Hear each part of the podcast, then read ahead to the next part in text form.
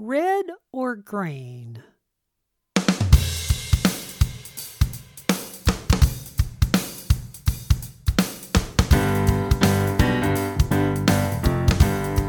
Hey everyone, welcome to another Career Talk mini episode of Where Accountants Go, the Accounting Careers Podcast. I'm Mark Goldman, your host for the show, and today I wanted to talk to you about an interesting choice I had to make recently and, and how that sort of applies to the job market today. Well, we are still in the, the whole coronavirus crisis situation. And as many of you, I'm making occasional trips to the grocery store to pick up supplies. Sheltered at home, working from home. One of the, the few delights we have these days is cooking, which that's a whole nother episode in and of itself. But I ran out of a staple that we need here desperately in South Texas. Now, depending on where you are in the world or, or, where you are in the country, you know, you may have a, a different staple or a different feeling on this. For some people, the staple may be bread. For other people, the staple may be rice. For me, in South Texas, one of the absolute food staples is salsa. And we were out of salsa. In fact, we had been out of salsa for at least a couple weeks. It was definitely time to roll up to the grocery store. So I put on my mask like a good citizen, got all, all ready, went to the grocery store, went up and down the aisles for a few other items, and eventually I hit the salsa aisle. And to my surprise, instead of many varieties of salsa, there were only two options red or green. Now, that may sound crazy to some of you. Some of you are thinking many different varieties of, of salsa, and depending on where you live, that may not be the case. But in South Texas, there are as many kinds of salsa as there are salad dressings in other parts of the United States and other parts of, of the world, I would suspect. Salsa is a big deal. There are dozens and dozens of options for salsa in pretty much any grocery store you go into in South Texas. But I pulled into the aisle, and as many store shelves are these days, it was practically bare. There was one brand of red salsa and one brand of green salsa, and that was it. So I stood there for a second, actually just dismayed by the lack of options, because frankly, neither one of those brands was something that I would normally buy. However, eventually I realized that in my mind, frankly, there wasn't a choice. Even though there were two options, there really wasn't a choice. Red salsa is always the way to go in my family.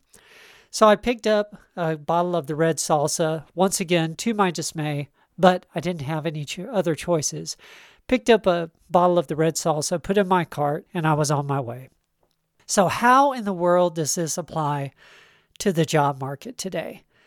Well, in previous times when you were looking for a job, actually just a few months ago, or, or maybe a little longer than that, depending on where you are in the world, there were many options open to us accountants. In fact, it seemed like each and every company in the world was looking for additional accounting talent. And quite honestly, that was pretty close to the truth at the time. The job market was really hot for us accountants.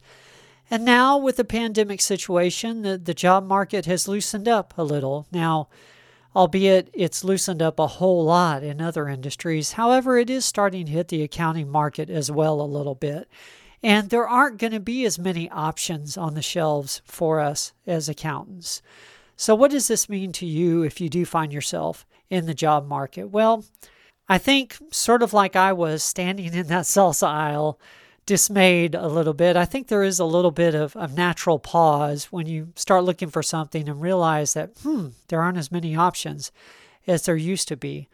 But the second thing that you need to, to pick up from that is you still need to make a choice. Even if you're in a situation where the ideal job isn't out there, if there's an acceptable alternative, if there's an acceptable job out there for you, you best grab it, just like I did with the salsa. Actually, in today's supermarket, I've had this experience in the last couple weeks. I, I think about an item, it's not something I really want. There's only a couple left. I circle the supermarket, get a few more things, and come back to that aisle, and all of a sudden there's none left. So I have no choices at that point. And you can find yourself in that situation in the job market as well. You know, if you do have an opportunity to pursue a job that may not be your dream job, but it may be acceptable to you for the, the short term foreseeable future, at least, I'd go ahead and jump on the opportunity because you don't know when the next one's going to come. Now, obviously, if you don't need to look for a position, if you're just thinking about your options and you're pretty happy where you are, well, then that's not the case. Obviously, you don't want to settle in any way. But if you do find yourself laid off and you find yourself needing to find something, particularly from a financial standpoint, you don't want to delay because, frankly, the options a month from now or, or two months from now may not be any better and, and could be actually worse. We don't know exactly.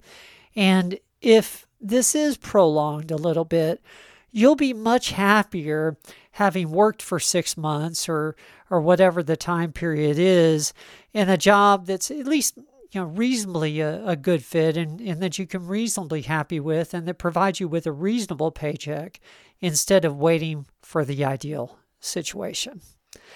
I hope this has been beneficial. As always, please feel free to contact me directly. I'm very findable on LinkedIn. That's probably the easiest way.